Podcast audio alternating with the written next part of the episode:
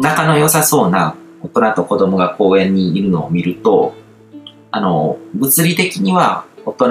の人と子供の人がいてる、近くにいてるだけ。だけども、その様子とかを見て人間は、あ、この二人は親子なんだなっていうふうに、その関係性を見通すことができるわけですね。うん、で、その関係性ってこう、目で見てるわけじゃないですね。目で見えてるもので判断、だけで判断してるわけじゃなくて、いろいろその、状況とかその二人の様子であったりとか、そういうものから、こう、判断してるわけですね。それを見てるのが、まあ、心の目って言ってもいいし、こう、意識がそれを、あの、情報処理してるわけですよね。うん。で、その関係性っていう情報が存在してるのが、あの世情報空間ですね。目では見えないわけですよね。でも、そうやって考えてみると、僕らっても日常的にあの世の情報を見て生きてるんですよね。それがないと人間としての生活って送れないわけですよね。うん、だから僕のこの動画で話してる情報とかも、こう、あの世がわかるからわかるわけですね。うん。だから別にこう、幽霊とか、そういう妖精とか、そういうものをこう、妖精はあるんですけども、幽霊とか霊魂とか、こう守護霊とかそういうのとかを目で見ることだけがこう、あの世を見ているっていうことではないんですね。まあ、特殊な霊能力とかがなくても、こう、察しのいい人とか頭のいい人っていうのは背景にある関係性を読み取ることができるわけですね。まあ、例えば、あの、世界情勢とか、こう、経済アナリストとか、その国際情勢のアナリストとかっていうのは、こう世界情勢みたいなものを見てるわけで それも表面的に見えないようなものとかをこう、いろいろ意図をたぐっていくことによって、背景にどういう関係性とかつながりがあるのかっていうのを見ていってるわけで、で、それはもうあの世の情報を見てるわけですよね。あの世っていう言い方がこう、死後の世界っぽく聞こえるとまたちょっと意味合いが変わってくるんですけど、情報世界ですよね。うん。物事の背景にある情報の世界にあるものとかを見ていく。うん。だから死後の世界だけをあの世って捉えることにはあんまりこう、うん、意味はないというか、広くこう、情報世界っていうふうに捉えた方がいいわけですね。で、その一部として死後の世界っていうのがあるっていう感覚ですよね。うん。で、例えば、こう、ビジネスが上手い人とか、ビジネス経験が、あの、豊富な人とかっていうのは、お金がどういうふうに動いていくのかとか、その、お金がどう動くっていうのは、こう、物理的なあれとして、こう、お札がどう動いてるのかとか、そういうことじゃなくて、お金っていうもの自体がもう、情報世界にあのようにまたがったもう存在なわけですね。一万円札っていうのは、こう、あの、紙が実体なわけじゃなくて、実体はそこにその背景にある、あのー、その金額の価値の尺度っていうのがあって、それによっていろんなものと交換できたりとか、その価値っていうものをこう貯めておくことができたりとかっていう、そういう情報があるわけですね。そっちの方が本体なわけですね。だからビジネスが上手くなって、こう、お金がどういうふうに動くのかとか、で、そのお金の動きによって人の心がどう動くのかとか、そういうものが見えてる人なわけで、だから僕はこうビジネスが上手い人とかセンスがある人とかっていうのは一種の霊能者だと思ってるんですよ。うん、で、その背景を洞察する力のある人っていうのは全部霊能力者なんですよ。目で見ることだけが、その情報として取ってるわけじゃないですね。だから僕らのその普段の生活から見てもこう目で入ってくる情報っていうのは視覚情報として結構大きいし臨場感もあるけども、でも実際のところ生活していく上で、より重要な部分っていうのは、その目で読み取れない背景の情報の方がはるかに膨大だし、あの、重要なわけですよね。うん。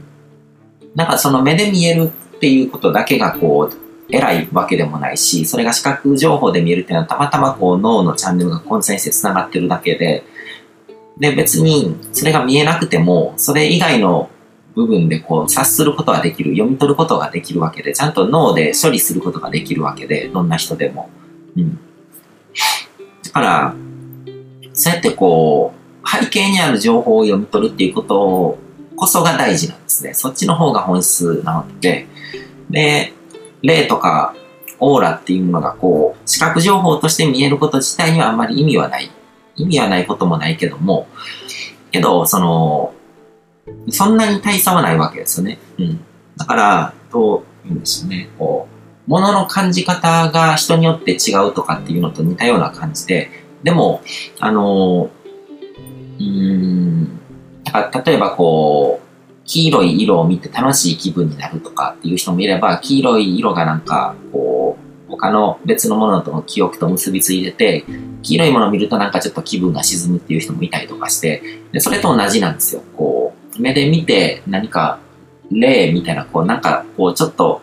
嫌な感じの空気っていうのをこう、霊として目で見るのか、なんか肌で感じるのかっていう違いで、その情報自体を読み取る力は誰にでもあるので、だから、霊能者の人が何かを見てるっていうのってのは、その霊が見えない人も、あの、注意深く観察すれば何かしらが見えるんですよ。うん。ってことなんですね。うん。だからそこってすごく、そ、そこの認識ってすごく大事で、こう、そうです。人の脳っていうのは、本来的にも、その、あの世の情報っていうのをきちんと読み取ってしっかりと処理できる能力を持ってるわけですね。だから、あの人が見えるから、あの人の方が能力が高いとか特殊とか、あの人には私には感じることのできないことが感じで、あの、見ることができるとかっていうふうに、あの、偶像崇拝みたいな感じになっちゃうんですね。うんで、霊視の能力とかよりも、こう、物事の背景とか本質とかをこう読み取る能力を鍛える方が大事で、それは結局どういうことかっていうと頭を使いなさいってことなんですよ。頭を使って考えたら洞察すればいろいろ見えてくるんですよね。その前もって情報を入れておいたりとか、その世の中のルールとかそういうものとかを知っていたりとか知識量があったりとかすると、まあ、知識っていうよりは、あの、リテラシーって言った方がいいですね。知識っていうのは、多ければ多いほどいいわけじゃなくて、その知識が逆に足かせになったりとかもするので、情報っていうのは増えれば増えるほどいいっていうものじゃなくて、あの、まあ、情報っていうのは、こう、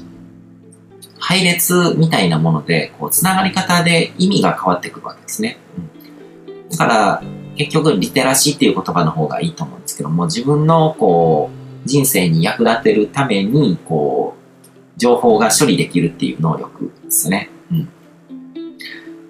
で、そういうものを鍛えておけば、こう、表面的には見えないけども、自分だけが感づくことができるとか、そういう、こう、物事の背景が見えてくる。あの世の情報が見えてくる。で、それは、あの、霊を見てるとか、オーラを見てる、エネルギーを読んでるっていうのと一切変わらないんですよ。僕はエネルギーとかが結構わかる人なんですけども、それは何でわかるかって言って、目で見てわかってるわけじゃなくて、そうやってこう、リテラシーがあるから判断できるわけですね。あ、これはこういうことなんだなとか、で、成功してる人を見て、この人はこういう背景があって、こういうメカニズムが作用したから成功したんだなっていうことが見えるっていうのは、そういう能力ですね。脳を使ってるってことですよね。うん。で、人を見る目とかもそうだし、この人はなんかこう、人を騙しそうな人だなとか、こう、人間的に信頼できる人がそうじゃないかとか、あと、こう、情報の真偽とか、こう、どういう経路で入ってきた情報なのかとか、ここで言われてることがなんかちょっと違和感感じるから、だからこの情報はあんまりこう、当てにならないんじゃないかなとか、そういう物事の本質をこう見抜く力っていうのは、結局その脳みそを鍛えること、理性を鍛えることによって、あの、身についてくるわけですね。うん。だから、あの、霊とかが見えるとか、そういうものじゃないんですね。うん。だから、その、脳みそ、まあ本当に脳みそを鍛えなさいってことで、こう、だからまさしく左脳系スピーチャルなわけで、左脳を使って捉えていかないと、あの、ダメなんですよ。こう、その、見える人が偉い、見えない人は偉くないとかっていうふうになると、見える人の言うことが、あの、絶対的に正しいみたいな感じになっちゃうわけですね。うん。